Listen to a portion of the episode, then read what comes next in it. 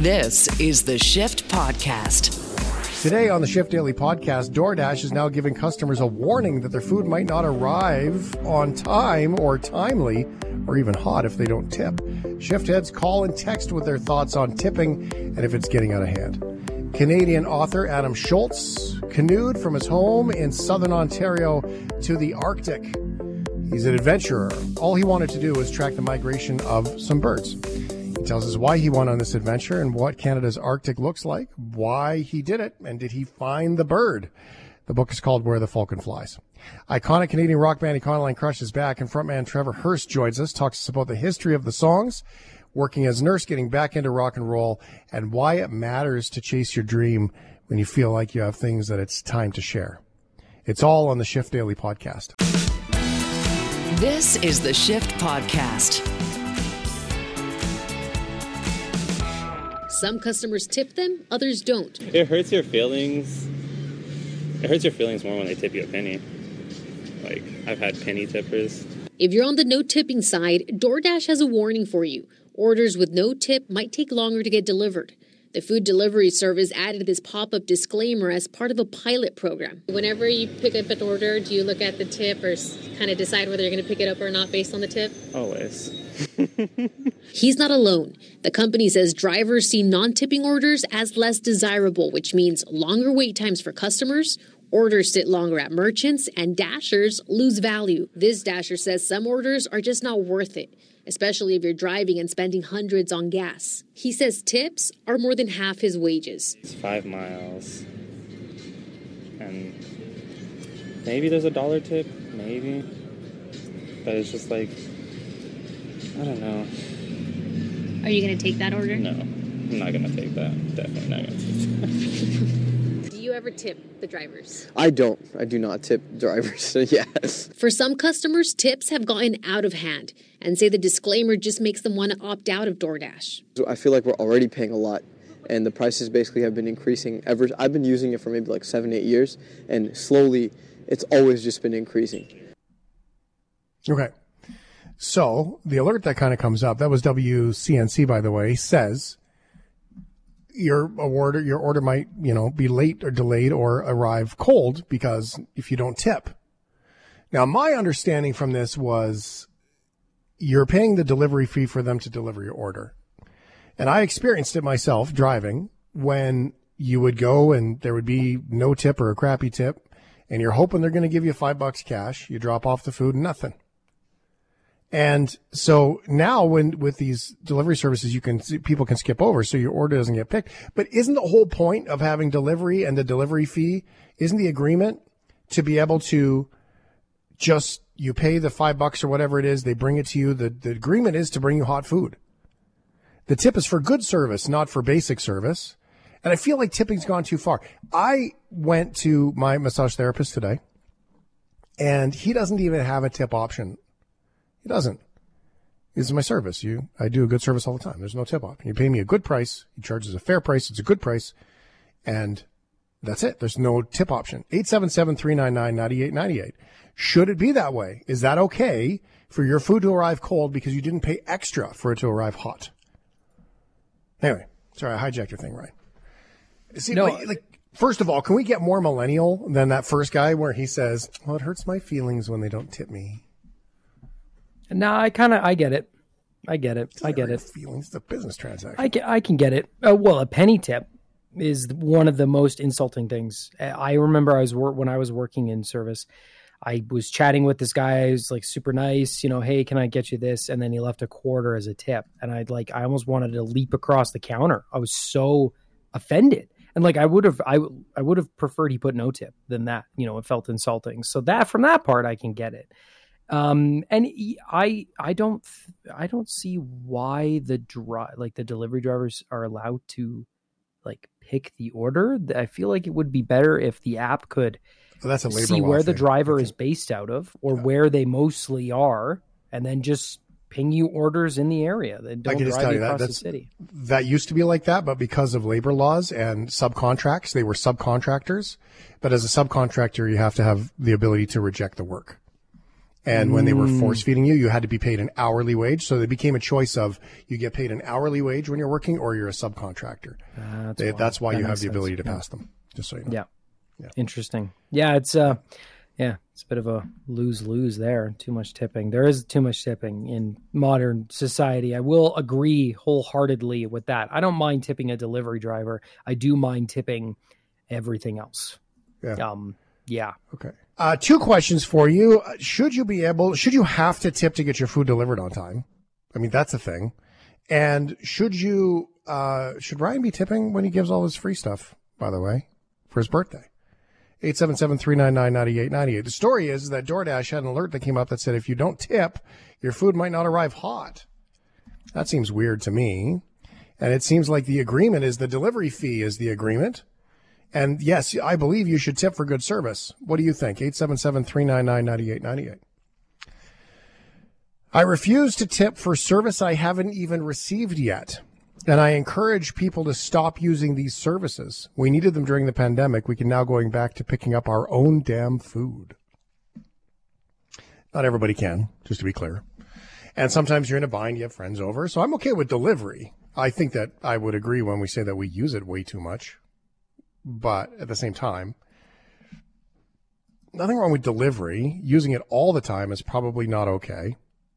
And yet, you have to tip before your service arrives. You know, when you go get your hair cut, you you tip and you pay when it's done. Right? You when you go and I don't know, go to a restaurant, you tip bef- after the meal's been served. When you ride with an Uber, you tip after your ride is done. Yet these food services, you have to tip in order to get priority service. That's a problem. I agree with you. I don't think you should have to tip in advance. I think you should be able to tip after the fact. Now, for the drivers, if the drivers don't want to take it because the tips aren't as good, that says to me that's bad business design. That has nothing to do with drivers. Of course, drivers are going to take the tips, and drivers should take the tips. 877 399 9898. Should your tip be the hinge point for you to receiving hot food? Uh, DoorDash created the system, Miss Josie. Always rely on Miss Josie to give these good answers as she's done this. They charge you a lot in fees and higher the menu prices than offer drivers as little as $2. Don't blame dashers as themselves, such as Ms. Josie, for not taking your order. It's nothing personal. It just means that if I take your order without a tip, I'm going to lose money. So I decline and I move on to better paying offers. As the driver, yes, I 100% agree with that. DoorDash and those systems, I mean, they're already charging you more than you would pay off the takeaway menu anyway. I mean, that's what the that's what happens there. So it to me seems like a uh, just such a waste, right? I mean, you should. I agree with the other text. You shouldn't have to. You shouldn't have to tip before you re- receive the service. From the driver's perspective, I also reserve the right to stand with Ms. Josie and say that the drivers aren't going to take those orders if that's the case. Another texter says, as a delivery driver and that being my only job, tips matter to me. At the end of the day, if bad tips make up my whole day. Um, yeah, I agree.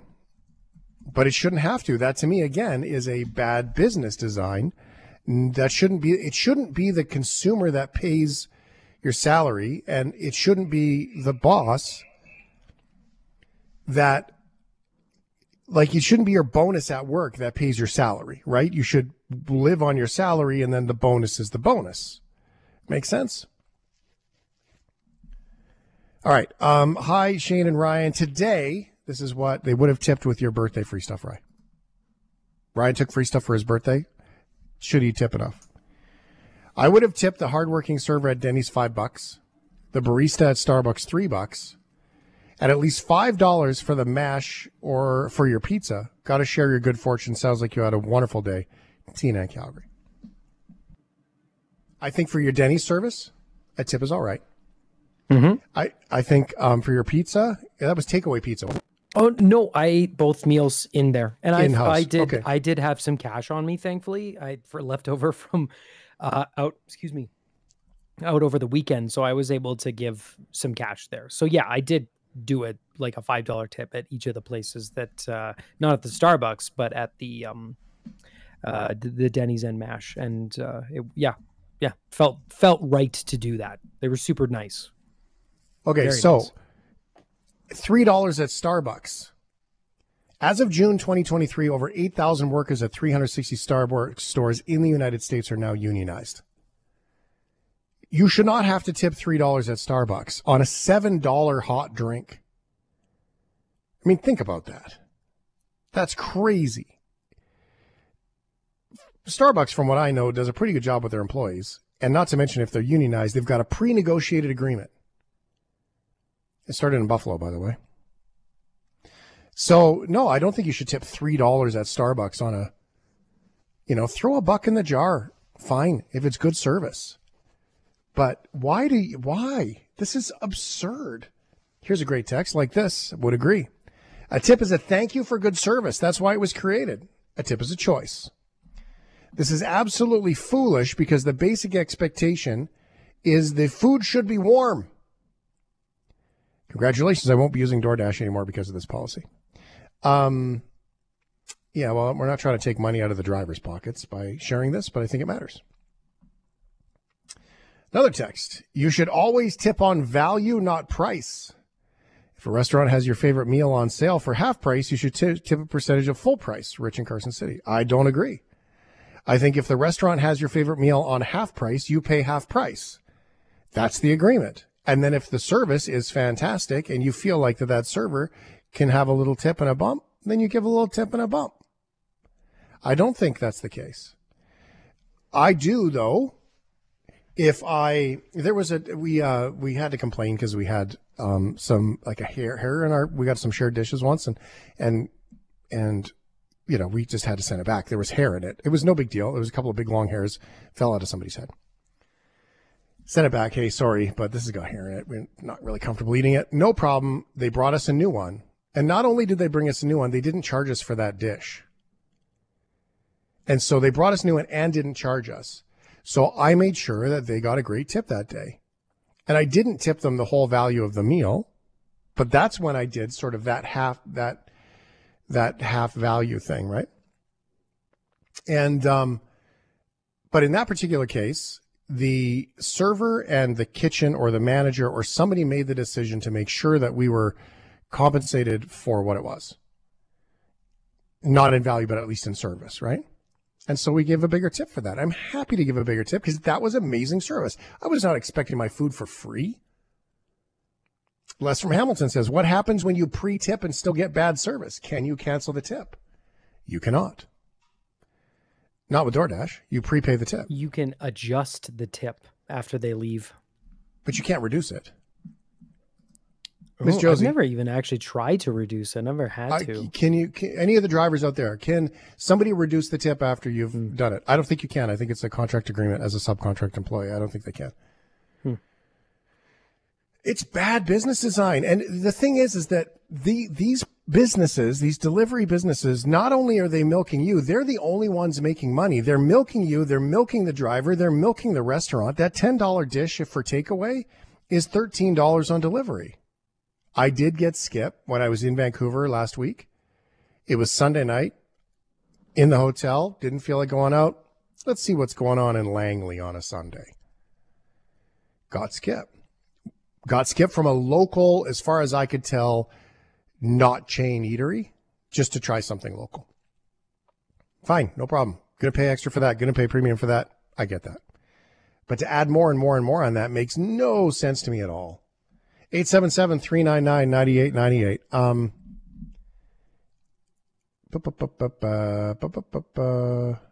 I didn't mean to put anyone on the spot. I thought Ryan went to his favorite Starbucks where everybody knows his name. You're like Norm. Everybody knows you. No, I, I shuffle around. I have like four different ones that I alternate between and no. Yeah. It's not, no, there's not enough Ryan to go around at coffee shops. That's very nice. And They're all the same block, coffee shop. all four Starbucks in a row. Never. Uh, no, you're thinking teeny of the old coffee shop where Ryan used to go to. It wasn't a Starbucks, but it was down by his old place where he used to walk in. And the guy was so incredibly friendly. And then I think I broke Ryan's heart when I were sitting there. I'm like, Ryan, he's friendly to everybody. no, he's not. He's friendly to me. Yeah, But it worked. You tipped him well, that guy. I did. Yeah, but good he was service there though. He was very good. He was very good at his job. Another text says uh, from Vancouver, I never tip at Starbucks. It's a quick transaction for a coffee. I've learned when adding a tip using POS, the owner often keeps the tip. Ah, okay, let me see here. What did I get? Do, do, do, do, do. They're not loading very quick here. Sorry about that. I love to tell my server with a table of four or five at a sports bar in the beginning of the group that the table are generous tippers for great service.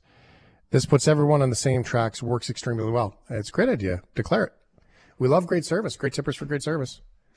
Watch them work hard. The gig economy and contracted labor is bullcrap anyway. Unions fought for generations so that non union workers could have rights and benefits, and this gig thing is throwing that all away. Um, yeah, it's subcontract work. I think people are allowed to take work whatever they want, and I don't think unions have all set the best standards for balance and fairness either. Um, I'm not a big fan of unions in certain scenarios, and in some scenarios, I find them integral. Bipolar Bear Lisa, I refuse to use delivery apps. They screw their drivers in stores.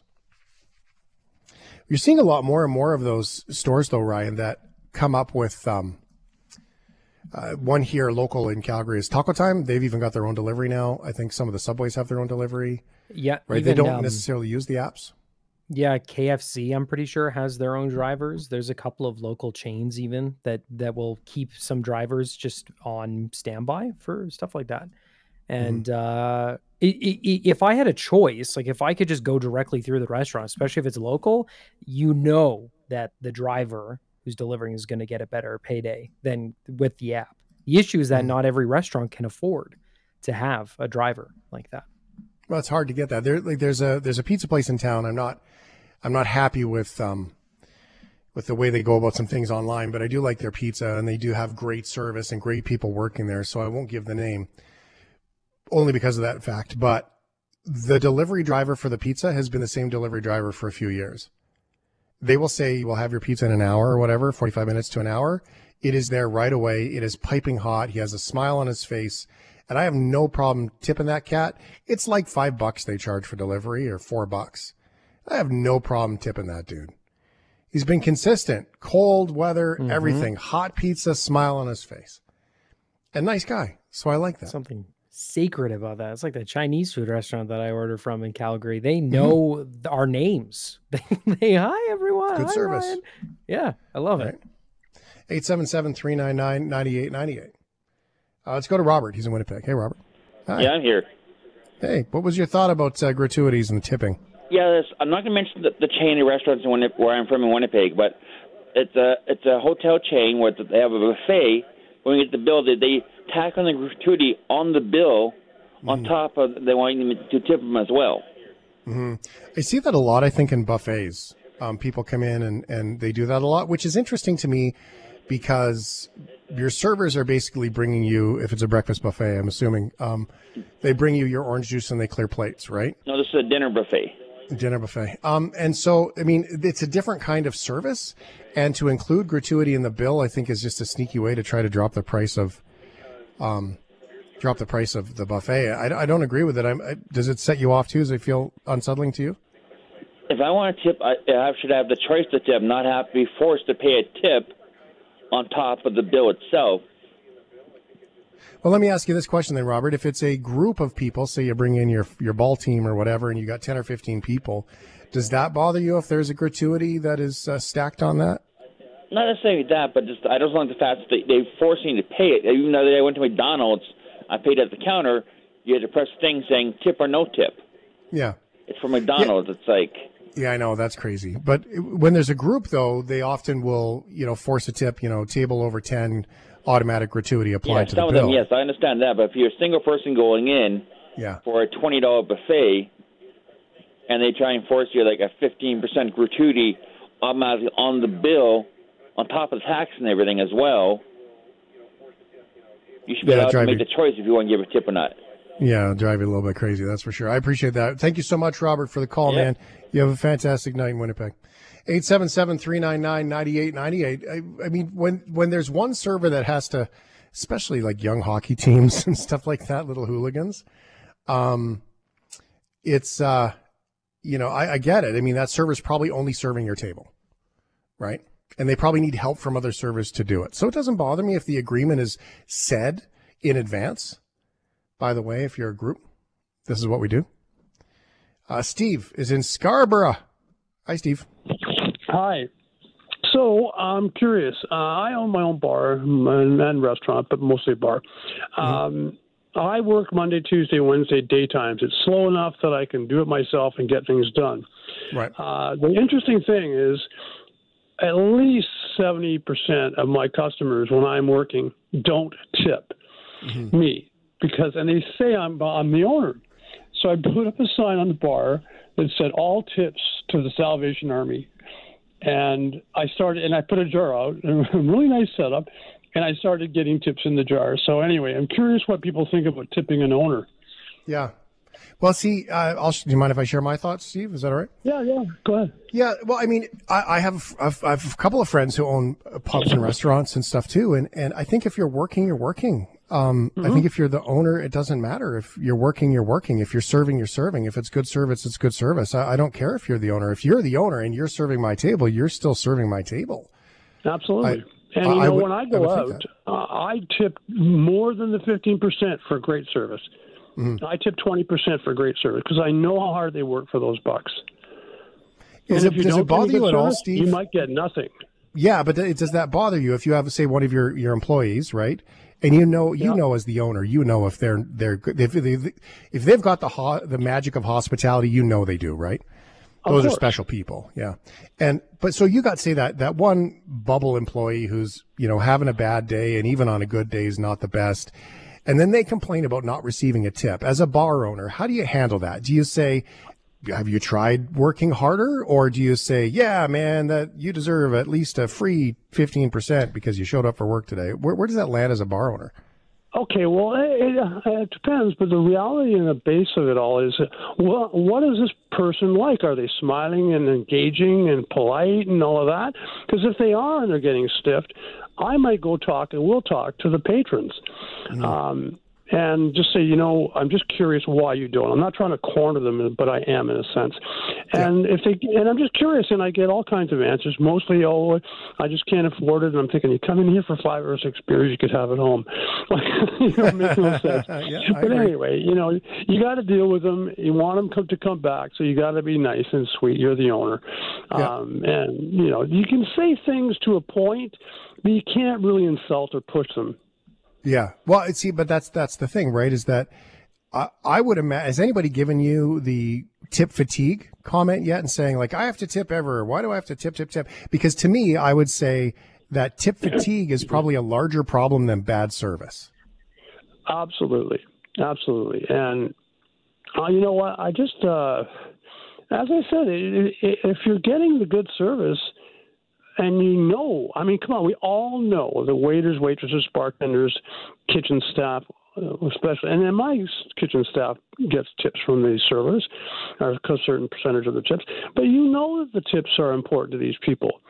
Um, so you know, if you're going to run up a hundred dollar bill between four of you guys drinking and having pizza, you can leave ten dollars. You should leave twenty, twenty-five. yeah five bucks I mean, each yeah. Yes, when you're drinking, the tip value goes up. Booze tax is more, tips is bigger than food tips. I don't know if you think that way, but I mean, yeah, it, it's it's pretty basic. And I just, you know, I've been in this place now for 19 years, so everybody knows me, and, and they, and I'm I'm a good guy. I mean, I'm good to the customers. I don't ever, I don't. If I'm having a bad day, you don't know, uh, and you got to be that way. Uh, Mm-hmm. So, so. be the same and be engaging and uh, good joke if you got one, um, and then well you're host right. Pardon me. You're a host. That's the job. And if you are hosting, then then I think that if it's good service, you get a tip. I, I still, Steve, just my opinion. I mean, I still think that it comes for good service. It should not be an expectation, and I think that's the magic of all of it. I mean, um, it just boils down to that piece of the puzzle is that people should, I think, should earn the tip, and people should be generous when the service is fantastic. If the service is terrible and you're not happy, then so be it. Um, And, this is awesome you know, for us. I've hired over these years 20, 25 people, I guess. And, in the process of interviewing them, I get a sense. I'm like, if you're in the food and beverage business, you have to be a people reader. That's your that's the number one thing you have to be is read the people. And and once I get a drift about somebody, I sometimes, you know, with most of them, I can be pretty frank about things. So there are some people who are just bitchy about tipping, and I I say to them, and I've said this to a few, you know, there's a bar around the corner. yeah, well, that's true and they too. Come back. Ah, the dollar talk. Steve, thank you for calling, man. I appreciate you. Thanks so much. Steve's in Scarborough, in Ontario. This is the Shift Podcast. A love affair career is sort of the dream, isn't it? The kind of thing where you get to do your favorite bits and pieces and you get paid for it and usually takes an awful lot of hard work, but can be quite rewarding in the end. That's my assumption. That's my assumption when I saw this article from about a year ago that was about a guy called Adam Shoalts. The title of it from Canadian Geographic was Adam Shoalts on his latest expedition following the birds to Canada's north. And it was like a three month solo journey. Um, Adam, uh, are you back in civilization? Did you make it? Uh, yes, I'm back and uh, alive and well and happy to be on the show, Shane. Oh, thanks so much. Appreciate that. You, um, this one was a solo trip, outdoorsy adventure. All of that is is your jam. You document it. You take pictures. You take video as you go, and you seem to follow birds a lot. There's a lot there. Um, how did you get into this? Oh, well, probably like a lot of other kids all across Canada. It was just something that I naturally uh, was involved in growing up. I, I had a forest right on my doorstep. I grew up in rural Ontario. We didn't have any sidewalks or streetlights where I lived, but we had forest all around my house. So every chance I got, I was out in the woods with my brother and my dog. And my father, he encouraged us. And when I was a kid, I didn't really have any career plans in mind. I just wanted to spend as much time out in the woods as I could. So when I was a kid, I was just trying to learn how do you survive in the woods? How do you make fire without matches? How do you navigate by sun and stars? What mushrooms are poisonous? Which ones are edible? And that's how it all began. And I guess 30 odd years later, I'm still doing the same thing, except now instead of exploring the woods behind my house, I do things like a 3,400 kilometer journey from Lake Erie to the Arctic. But in spirit, I like to say it's the same. Hmm. It's a lot easier if you go to the grocery store or to the guy in the back alley for your mushrooms, you know, just saying. It might be easier, but it's not necessarily as much fun. Uh, I mean, I say I'm the luckiest guy in Canada because, I mean, when I think about it, I have as much fun uh, going in the woods and finding some uh, rare mushroom or some new species or one that I haven't seen in a long time and being like, oh man, this is a hen of the woods right at the base of this oak tree. This is like the best tasting mushroom. Look at how cool it looks like the ruffled feathers of a hen's neck. And I just get so excited about that. And I Hmm. think, you know, there's something to be said about uh, good old fashioned fun like that. So I say I'm pretty lucky that I get to do these things. What's the most appealing thing for you, Adam? Because there is a common thread of birds, um, following migration of birds. I've seen that a couple of times with some quick Googles of your stuff. And then there is this very outdoorsy, sometimes with friends, sometimes by yourself, lots of canoe and work like that. So, what is it that really gets you um, going in this? Uh, or maybe I'm just assuming too much from just coincidence, not not common threads of what you're up to. Well, I just like dreaming up big adventures and then trying to make them a reality. I mean, I've done a variety of different expeditions and long solo journeys in my career. A few years ago, I, I did a four month solo journey across the Arctic by canoe. That was almost 4,000 kilometers. It started in the Yukon and it took me across what's probably the greatest wilderness left in the world. One of the only places where you can still wander for months and months and miles and miles and never come across a single road, pop can, or even a Tim Hortons. Um, so the solitude, the adventure, the wildlife, uh, the sense of freedom, even that comes with wandering in a truly wild place, like a place where there's no trails or paths, is partly what drives me, what gets me excited. Get out of my tent at like five in the morning and put on some wet socks and get out into the frosty air. Um, so there are different motivations I have for specific journeys. The one that you're referring to, that's what my most recent book is about, where the falcon flies, and that was inspired uh, by a falcon, by a bird that I saw at the time I was living in St. Williams out my living room window. When I saw that falcon, I thought to myself, you know, that falcon, I'm seeing it in April, is just getting ready now in the spring to migrate thousands of kilometers from southern Canada, right on Lake Erie. I mean, the deep south, as far south as you can go and still be in Canada. is getting ready to migrate from here thousands of kilometers to the north. And I just thought in that moment, almost impulsively, why not follow it? Why not get my backpack and my canoe and follow that falcon? Where there's a will, there's a way. I can find a way north and follow it thousands of kilometers to the Arctic. So that's what I did in that case. But other adventures have been inspired by other ideas that happened to pop into my head.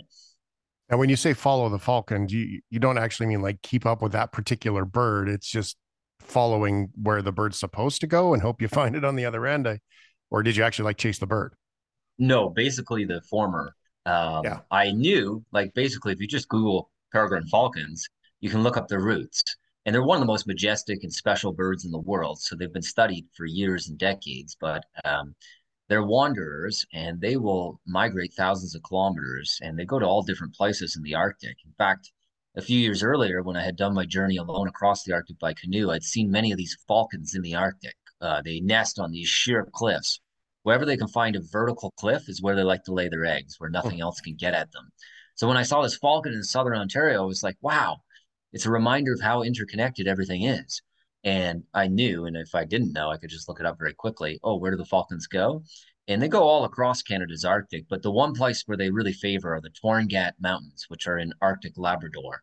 And these are like this most spectacular, majestic mountains you can imagine. They look like something out of Lord of the Rings or uh, like a legend and that's where I had in mind. I'll go there, so I don't have to literally follow this falcon because the falcon is far faster than me in a canoe. But three months later or so, uh, if everything goes according to plan, I should end up in a mountain range in the Arctic, and I can find a falcon, hopefully on a nest on a cliff, and that'll complete my journey more or less. So that was the idea I had.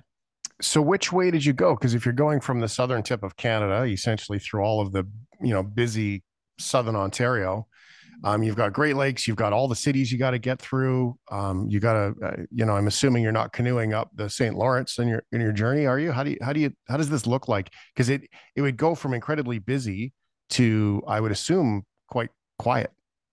Yeah, you're absolutely correct about that. On this journey, I saw a little of everything from the busiest, biggest cities in Canada to the most remote wilderness. But the route I came up with off the top of my head, and it was a little bit off the cuff, was starting right at Lake Erie, just down the road from our house um, in Long Point Bay, which is right around the center of Lake Erie. And that was in April, April 24th last year is when I set off. So from there, I headed east along Lake Erie, a few hundred kilometers along the lake, uh, past Norfolk County, Haldimand County, Port Colborne, all the way over to Fort Erie. And then when I could see the skyscrapers of Buffalo, I knew it was ter- time to turn left. And that took me under the Peace Bridge and down the Niagara River. Now, there's a notable waterfall on that river, but I figured I can paddle as close as I dare. It's quite quick, I thought. yeah, it is pretty fast. It was uh, definitely a little bit nerve wracking paddling right up to the brink of Niagara Falls, but wow. I paddled in as close as I could safely get, and then I portaged around Niagara Falls, put my canoe back in below the Whirlpool Rapids at Queenston. Yeah. There's still another 15 kilometers downriver from there. So I paddled down the center of the river. Downstream current is in the center, the sides is back eddy. But anyways, I went down the rest of the Niagara River, uh, out to Niagara on the Lake, and then it took me another couple of weeks to get through Lake Ontario. I had some very interesting campsites uh, in Toronto, as well as under the Burlington Skyway in Hamilton. Turned out I wasn't the first to camp under that Skyway. Um, yeah, then, right. Not everyone was yeah. on a journey to the north who was camping under that bridge, friend. No, but they already had a nice little campfire uh, oh, nice. spot for that, so that was nice. And then I went all the way over to Kingston in my canoe, and then down through the Thousand Islands and down the St. Lawrence Seaway. So you uh, did uh, into Quebec. Yeah, down past Montreal. I spent a night sleeping under the Jacques Cartier Bridge in Montreal, which was very interesting. And uh, past Trois Rivières, past Quebec City, out to where the river gets salty, and then you can't drink it; it's tidal. And when I got to around uh, Baie-Comeau, I headed north uh, up over through northern Quebec into Labrador, then across the interior of Labrador, and then from there uh, north into the Torngat Mountains. And then after hiking into the Torngat Mountains on foot, I canoed the rest of the way to Ungava Bay, which is part of the Arctic Ocean and saltwater, beluga whales, polar bears. And then when I got to the ocean, I canoed along the fjords and the cliffs to a little tiny Inuit community called the Kangiqsualujjuaq, uh, which is where I actually ended my journey. So hmm. that was it in a nutshell in a nutshell. You say it like it's nothing. First, I would like to acknowledge the fact that you uh, portaged beyond the whirlpool um, on Niagara River because that's nasty. It's amazing to see from a distance. didn't want to wouldn't want to be on it unless you're in a jet boat. Definitely not in a canoe. And also, some people would say you say don't drink the salt water. Some people would say don't drink Lake Ontario. But um, I digress. The the journey, like the easy way to do this, would have been to catch a plane to Newfoundland, then start your journey and go. Um, a little wild, Adam, to think that you literally you're by your place. You're like, I'm gonna just start paddling here. Little Forrest Gump, actually, I would say. Yeah, but that was the whole fun of it. Wow. Um, I enjoy old fashioned travel, and I'm continuously amazed on any adventure I do, and especially this one, uh, about all sorts of things I find along the way that I wasn't expecting. And it really opens my eyes to places like Hamilton Mississauga and Toronto, which is a wilderness guy I have very little interest in otherwise. Uh, but going to these places and traveling under your own power by canoe, you're not traveling that fast, so you really get a sense of the place. And what I found is that there was, you know, fascination even in our most well-traveled areas. You know, under the Burlington Skyway, I camped there, but there was a little patch of forest right there, and that forest was incredibly rich. That I saw various birds um, that many of which are migratory and go to the Arctic, and they basically hang out there for a day or two when they need a rest, get some food, refuel, and then they continue to the Arctic. So I thought that was a neat connection. The other thing I really enjoyed, which I wrote about in my new book, I tried to weave weave it into the story of my own journey, was all the history and other interesting facts and tidbits I came along across along the way. So wherever I went, you know, sometimes I would see little traces of the past, old old forts or old ruins or historic plaques and an old pioneer cemetery, an old church, or maybe I just come across an old person and they tell me a story, um, which to me was one of the most rewarding aspects of the journey, the places and the people I saw along the route. Um, and I've tried to share all of that in the book as well the juxtaposition of the big cities and then the wilderness is one thing, but the juxtaposition of seeking in nature and finding humanity um, on a more soulful, connected level is, is quite beautiful. Is, is that sort of the appeal to you? Because I imagine, Adam, there's a lot of time for you to be with yourself. I just sort of take whatever comes. So if I'm alone for a month, um, I embrace the solitude and I try to find a positive or an upside. I make the most of it. And sometimes when you're alone in the wilderness, I mean, you get to experience some really special, almost magical uh, moments. I mean, in our hyper busy, crowded world in the year 2023, there aren't very many places where you can still go and just wander for months and not see a single trace of, of civilization. So that's really rich experiences that I embrace. But on the other hand, if I'm canoeing through Toronto and there's like 10,000 people looking at me along the river thinking, what is this idiot doing? Uh, um, that's the, that's the novel experience that I uh, cherish as well. And canoeing through Montreal, that was a real challenge. Very busy there with the commercial port. There's an oil refinery. There's dozens of, of giant steel freighters, the big, huge ships like the Edmund Fitzgerald, like that size, coming and going all the time. So that was a real challenge. But to me, it's there's the it's the appeal of the unknown. You don't know what's around the next river bend, what's over the next hill, or uh, or what what you might find, and that to me is the whole fun of the adventure.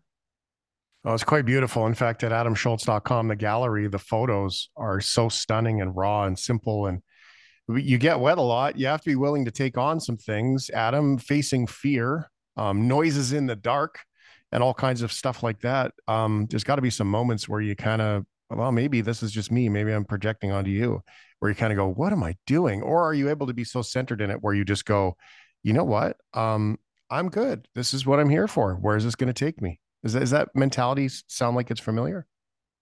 Yes, a little bit. I think when you put in really long days, as I was doing, because I I wasn't uh, I wasn't biding my time. I wanted to get to the Arctic as early as I could in the year because I was worried about polar bears. And I knew that if it took me four months to get there, um, there would be more polar bears on the shore when the ice is melted. So I was hoping to get there within three or four months at most. So that was driving me on. But the re- the result was I was often exhausted. I'd sometimes paddle as much as 15 hours a day.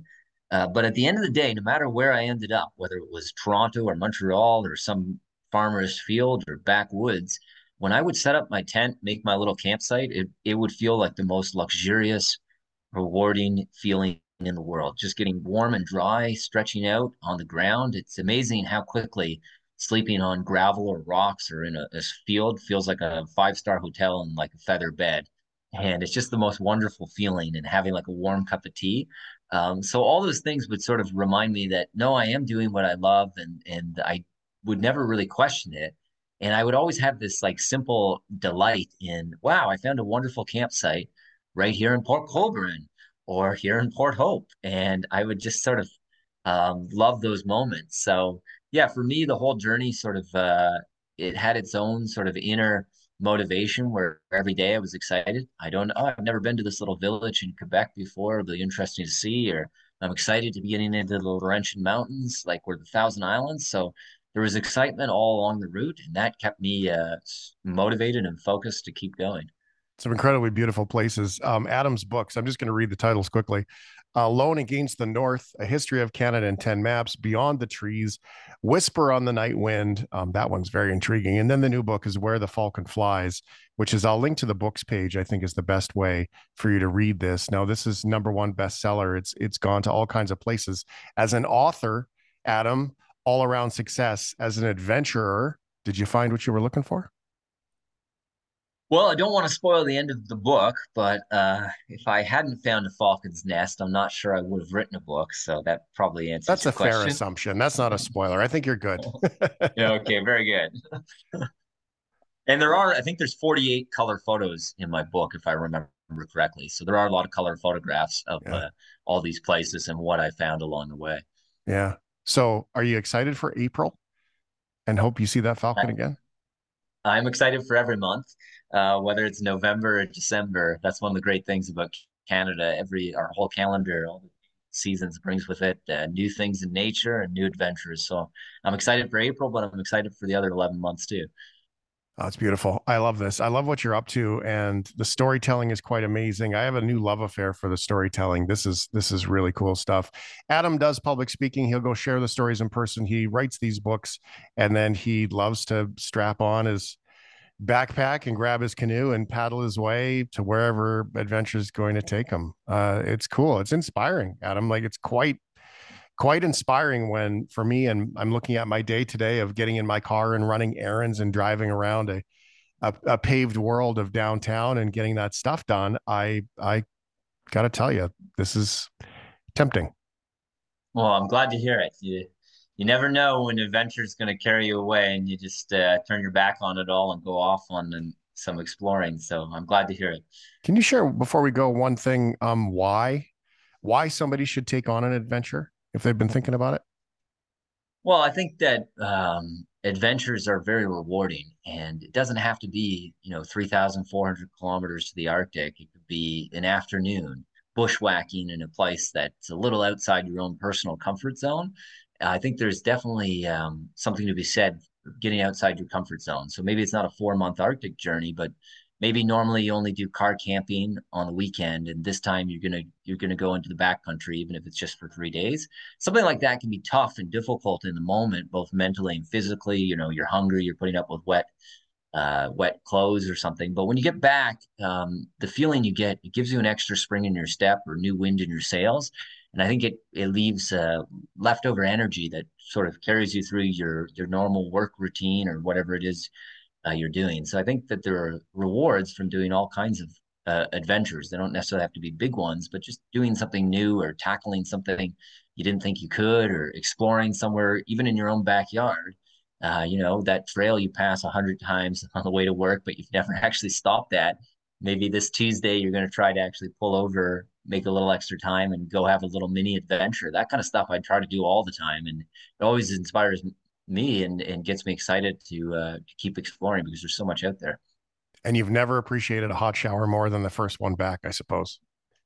That is true. Although sometimes I find that if you go too long, then eventually after like three months, you just sort of think, yeah, it's all the same. I don't even remember it. But after about a week or so, a hot shower is very good. After very three months, good. it's all about the pizza. Yeah. But yes. I love it.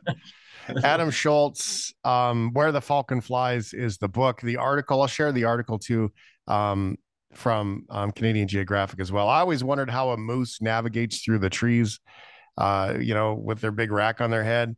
And then here's you doing it with a canoe. So I, it's impressive. Thanks so much for being here, Adam. My pleasure. Thanks for having me on the show.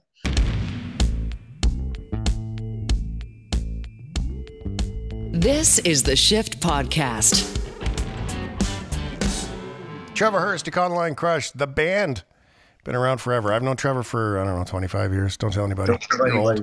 Um, uh, you guys have your album release this week, and it's um, it's pretty amazing. Um, so many things we had you on. You shared so honestly some stories about what you've been through.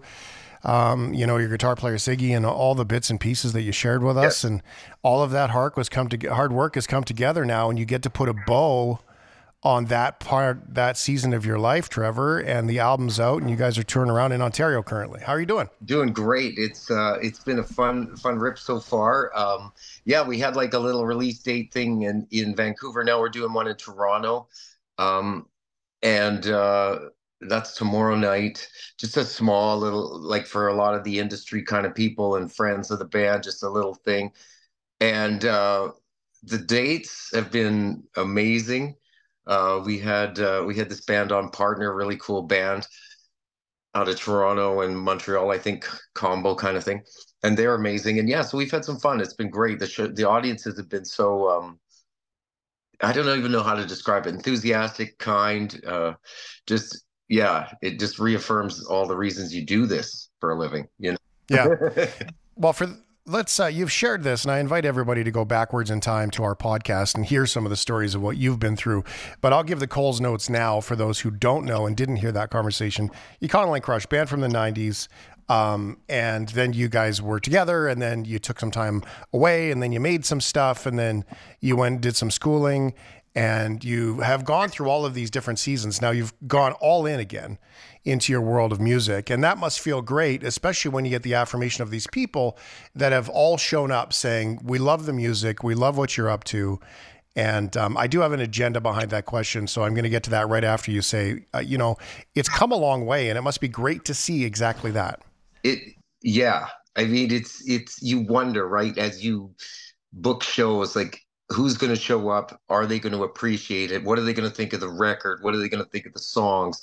And uh, when they respond so positively it's so life affirming and it's so it just feels you know you're humbled in a lot of ways because you're so grateful and that, that you've been given this opportunity and and that you've I, I yeah it, i'm at a loss for words at times to describe the feelings because it's a wide range of emotion.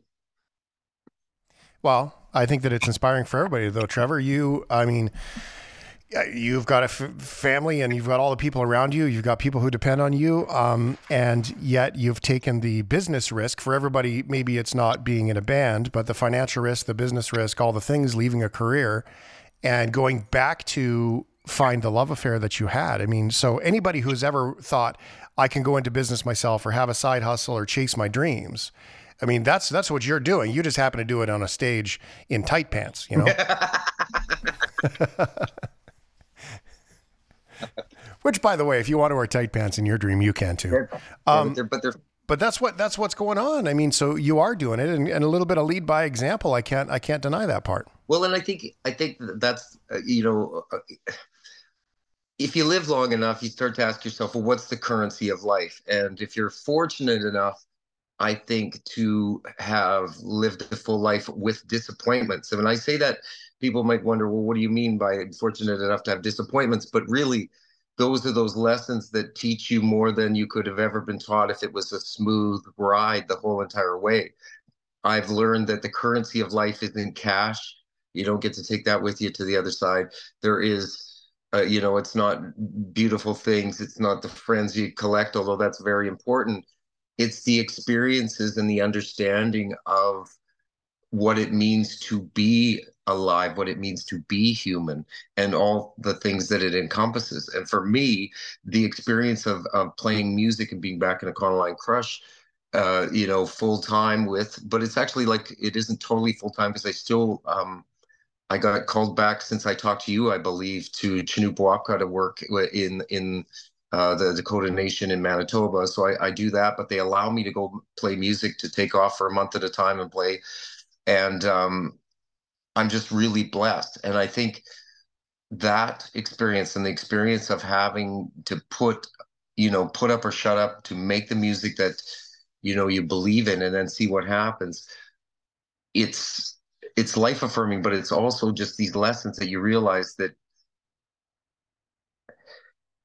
we get an opportunity if you're given a gift your gift to to interview people to tell people to get help people tell their story it in a way is this gift that you have to follow because by you doing so by me doing what i do by you doing what you do we move that stick or whatever that yard marker one millimeter one meter one kilometer closer to the one, closer to some greater consciousness. And I know this sounds all hippy dippy, but really in life, this is important stuff.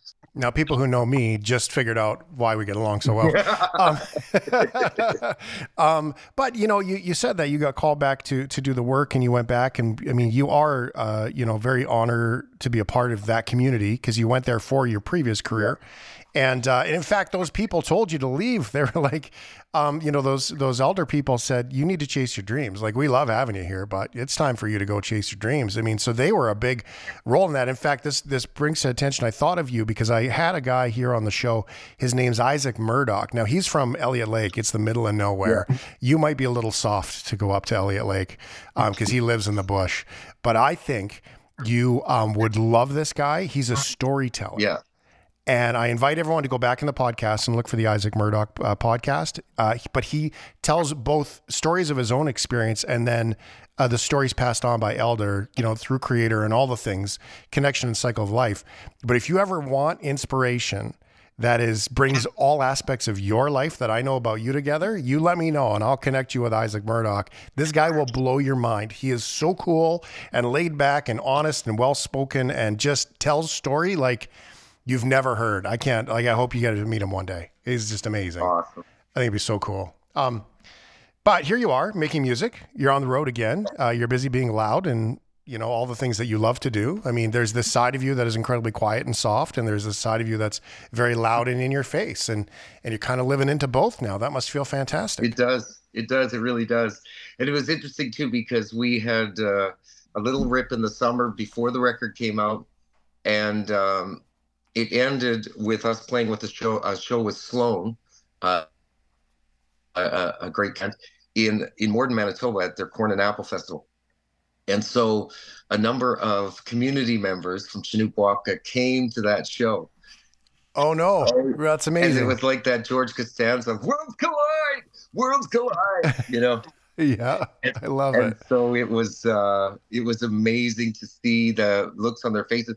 And like they didn't know like they didn't realize you know some a lot of the community members what it was that my band did that the songs and how we performed them. And yeah it's it's been uh yeah it's been something for them to kind of get to know the music and understand what i do. And and obviously it's tremendously different than the person that they know day to day right. helping with the let, let, me provide some context there. You have to understand um you know these community folks that that Trevor was a part of their community as basically as a nurse and um uh, to, to, to be simple about it. And then, um, and then imagine your nurse that's no longer sort of in scrubs and showing up to give home care, but instead is, um, is again in tight pants on stage yelling at you. That's really what it's really loud rock and roll from the 90s. So, I mean, that's kind of what happened. This is wicked stuff. You guys are touring around. Now, I looked, Trevor, at, at a couple of things and I had questions. I was checking out Spotify's uh, streaming stats on When the Devil Drives, which is the, the new album. And,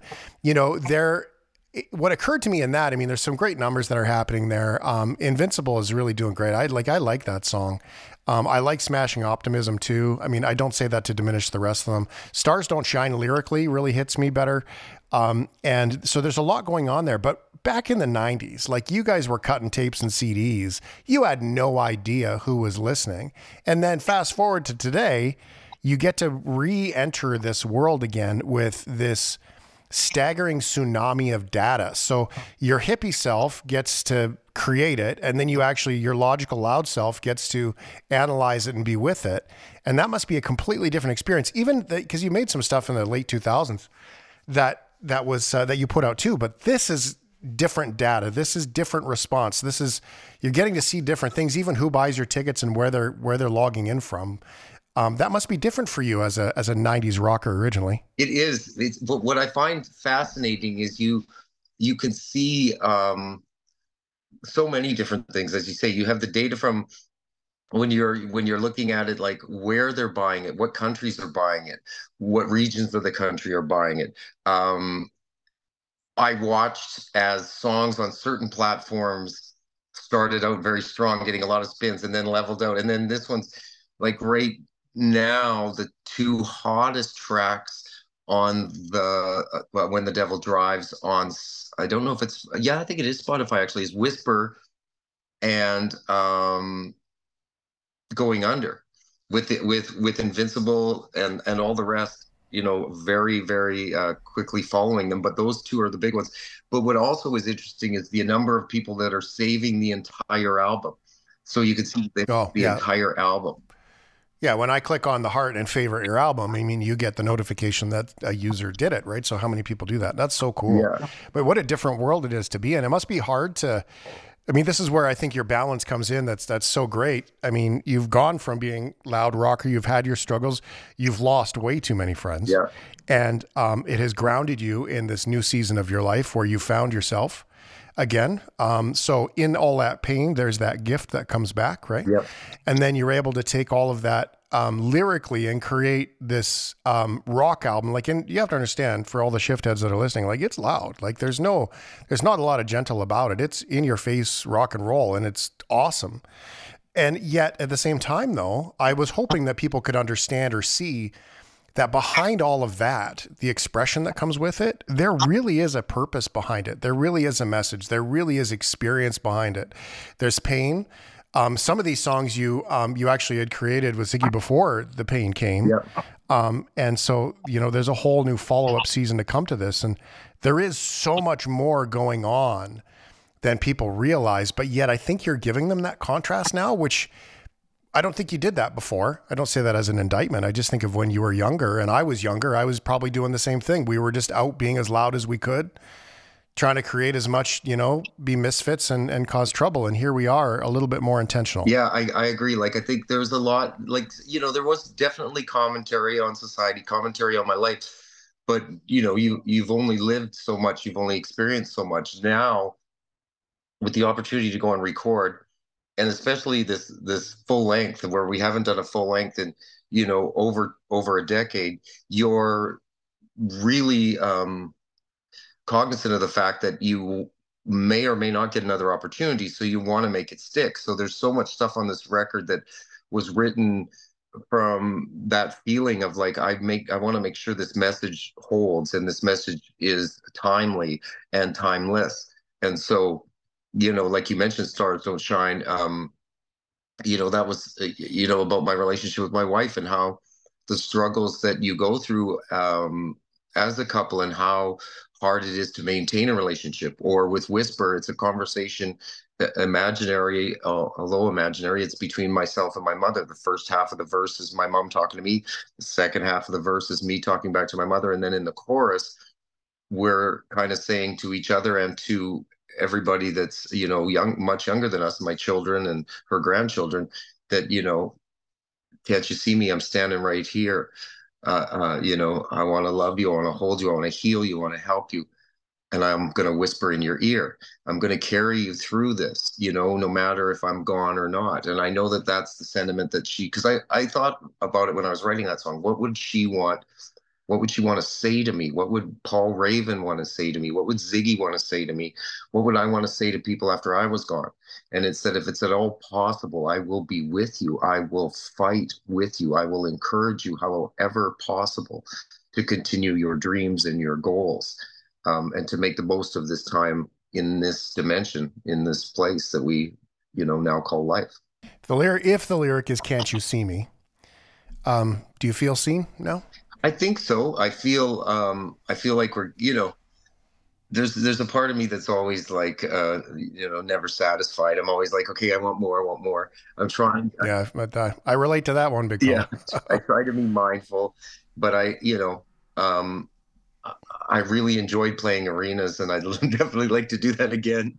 Uh, but it's very difficult. It's a different time in the music industry, and, and you're really very fortunate to get get people to, to fill a club. So I'm I'm very grateful, and and and I want you know our audience to know that people that come to see us, I always tell them every night from the stage how grateful I am for them to come to purchase this ticket and to show up because I know how hard it is to just even come up with the money to come to a show. Um, and at the same time, I I guess we're just driven, and I'm driven to just want to take this message as far and as wide as I can. And I love putting on a big rock show, and I love the big production of those shows. So hopefully we get there. But if we don't, the the, the real I think um, prize and the real uh, the, the real glory in all of it is the fact that we got to make the record in the first place that we got to take everything that was in here and get it out there and and share it with the world and and it truly is being like as you said with the data it's it's the world that's listening it's not just canada it's the united states it's australia it's england it's ireland it's scotland it's uh it's all over yeah that's beautiful 25 years ago trevor um, there was a lot of naivety that drove our lives it's a beautiful thing. Naivety is quite beautiful. Now risk has changed, right? Risk, you kind of go from this naive place, I think, to this place where you become a little bit risk averse and you try to hang on to things really, really tightly. Then your risk becomes different. Your risk when you notice time changes as we get older becomes what if I don't get it all out in time? Yeah. And that's a whole different level of inspiration. Tell me about that kind of risk of I have so much to say it is wild because you know i can remember when we finished the devil you know run and we had played like 300 shows or no it was about 260 shows and i'd done 300 days worth of work with the press and everything that year. And i thought well i'm going to take some time and figure it out. Now you know i am panicked about the fact that i want to make sure that I have this like three album ideas in my head that I want to complete, and I want to make sure I have enough time. And it does start to change your perspective for sure because you think, you know, I know, you know, Ziggy's not here. What if I was to something was to happen to me, or what if something was to happen to my other guys in my band? I, I want to make sure we get this done. So yeah, there is an urgency, but again, like whenever I start to feel that pile up, I I I remind myself to be mindful, and I think, okay, you have to be in the moment and enjoy the moment. Yeah. And that's the biggest thing. And I think that's the biggest secret to life in and of itself at any point is to enjoy the moment, you know, to try and and stay stay focused on what is important right now in the here and now. Well, you just answered my next question because that was gonna, what I was going to ask is that how hard is it to have so much to say and be so excited to say it, but still not lose your way in what is here? Those people that have come to the club. Uh, we've mentioned Ziggy a few times, just so you know. Ziggy was a guitar player with Trevor for a long time, very good friend, um, one of the best of friends, in fact. And um, he passed away recently. Um, so he is on this album and some of those songs. So you do get to go further and further and further deeper and carry him with you now. When we chatted a few months ago, yeah. you know, I mean, it's been a little bit of time, but still pretty raw for you. I know that. And I do invite everyone to listen to that old podcast so you can hear it in Trevor's words. But now you're on the road again and you're doing all the shows and he must be with you. Like the reward of Ziggy must be with you now because you're in front of everybody, um, sharing it back out again. So that that must be the beautiful part of of dealing with some of that pain and loss, eh? Absolutely. Plus today, like we're in, uh, we, we we just played a show in, in Kitchener Waterloo, KW as they like to call it, and we were K Dub, K Dub, and we were in. Uh, we went to a surplus store today. This was like Ziggy's Achilles heel when it came to uh, cash money and so all uh, uh, all of us spent a lot of a lot of loot on insane things there today, and and it, it, was almost as if the spirit of Ziggy was there, going, "Oh man, look at this! I could use this thing. I really use this. I mean, it's a little portable fan. It has a light. Look at it. It's only three bucks. Like, come on, you know." I love it. Oh, that's the best part about this. Um, Trevor Hurst, Econoline Crush. The uh, the band has the album. It's out now. Uh, the dates of what is up next include uh, later in the week. I'm looking at my dates now. Later in the week, back at it again. Um, Sarnia. Oh, Finger Eleven. You're doing the Finger Eleven show. That'll be fun. They're loud. Yeah, we did the show with them in uh, the London Music Hall. It was great. So we get uh, mm-hmm. we were going to initially do about six, but uh, you know the way of the world. So now we're doing this one. We're in London Music Hall. We just did. We're doing Sarnia coming up, which will be great. Uh, so yep. close to Flint, Michigan. So close for our friends. It is so Flint, close. What, I tell you what, when yeah. I drove through there this summer, that's we, we went. We played um, some shows. Ziggy's grandma was from Flint, and then what, what's, oh, what's no what else is left? We've got what? Uh, the uh, we uh, you've got Toronto, Owen Sound, Oshawa, Nepean, Quebec. Um, then Thunder Bay, then back home around Winnipeg, and then you're back in Alberta, and so shows uh, to be added after that. So I want to find out more as it goes. I'm curious to hear how the Ottawa show goes, selfishly, because I wish I could be there. Um, but I want to tell you this. I want to give this back to you. Is that you know, 25 years ago we were pretty naive and things were fun and loud, and and we took an awful lot for granted. But one of my favorite reasons why I invite you to always come back on the show is I feel like uh, you've given me the chance to see you, and I feel like I do see you. And I just want you to hear that from me because I now see what was this guy that I couldn't explain what I liked about him 25 years ago. And we did all those work things together and and uh, and the music is great. Love the music. Always love the music. But then now I feel like I get to see it. And what's changed? Maybe my listening, maybe what you're sharing. But I just want you to know that I feel like anyway. My experiences. Uh, that's I do see you, and I, I want you to know that, and that's why I love having you here. Aw, thanks, Shane. I, I feel the same way, and I think it, you know, I think this is uh it's what we call what maturity. is that what it is? Ah! well, I don't feel like I'm there yet, Yeah. but I'll take it. Thanks so much for being here, bro. Thank you too. Okay, have a great time. Thanks for listening to the Shift Podcast. Make sure you subscribe, rate, and review the show and share with anyone you like. Get it on Apple Podcasts, Google Podcasts, Spotify, and CuriousCast.ca.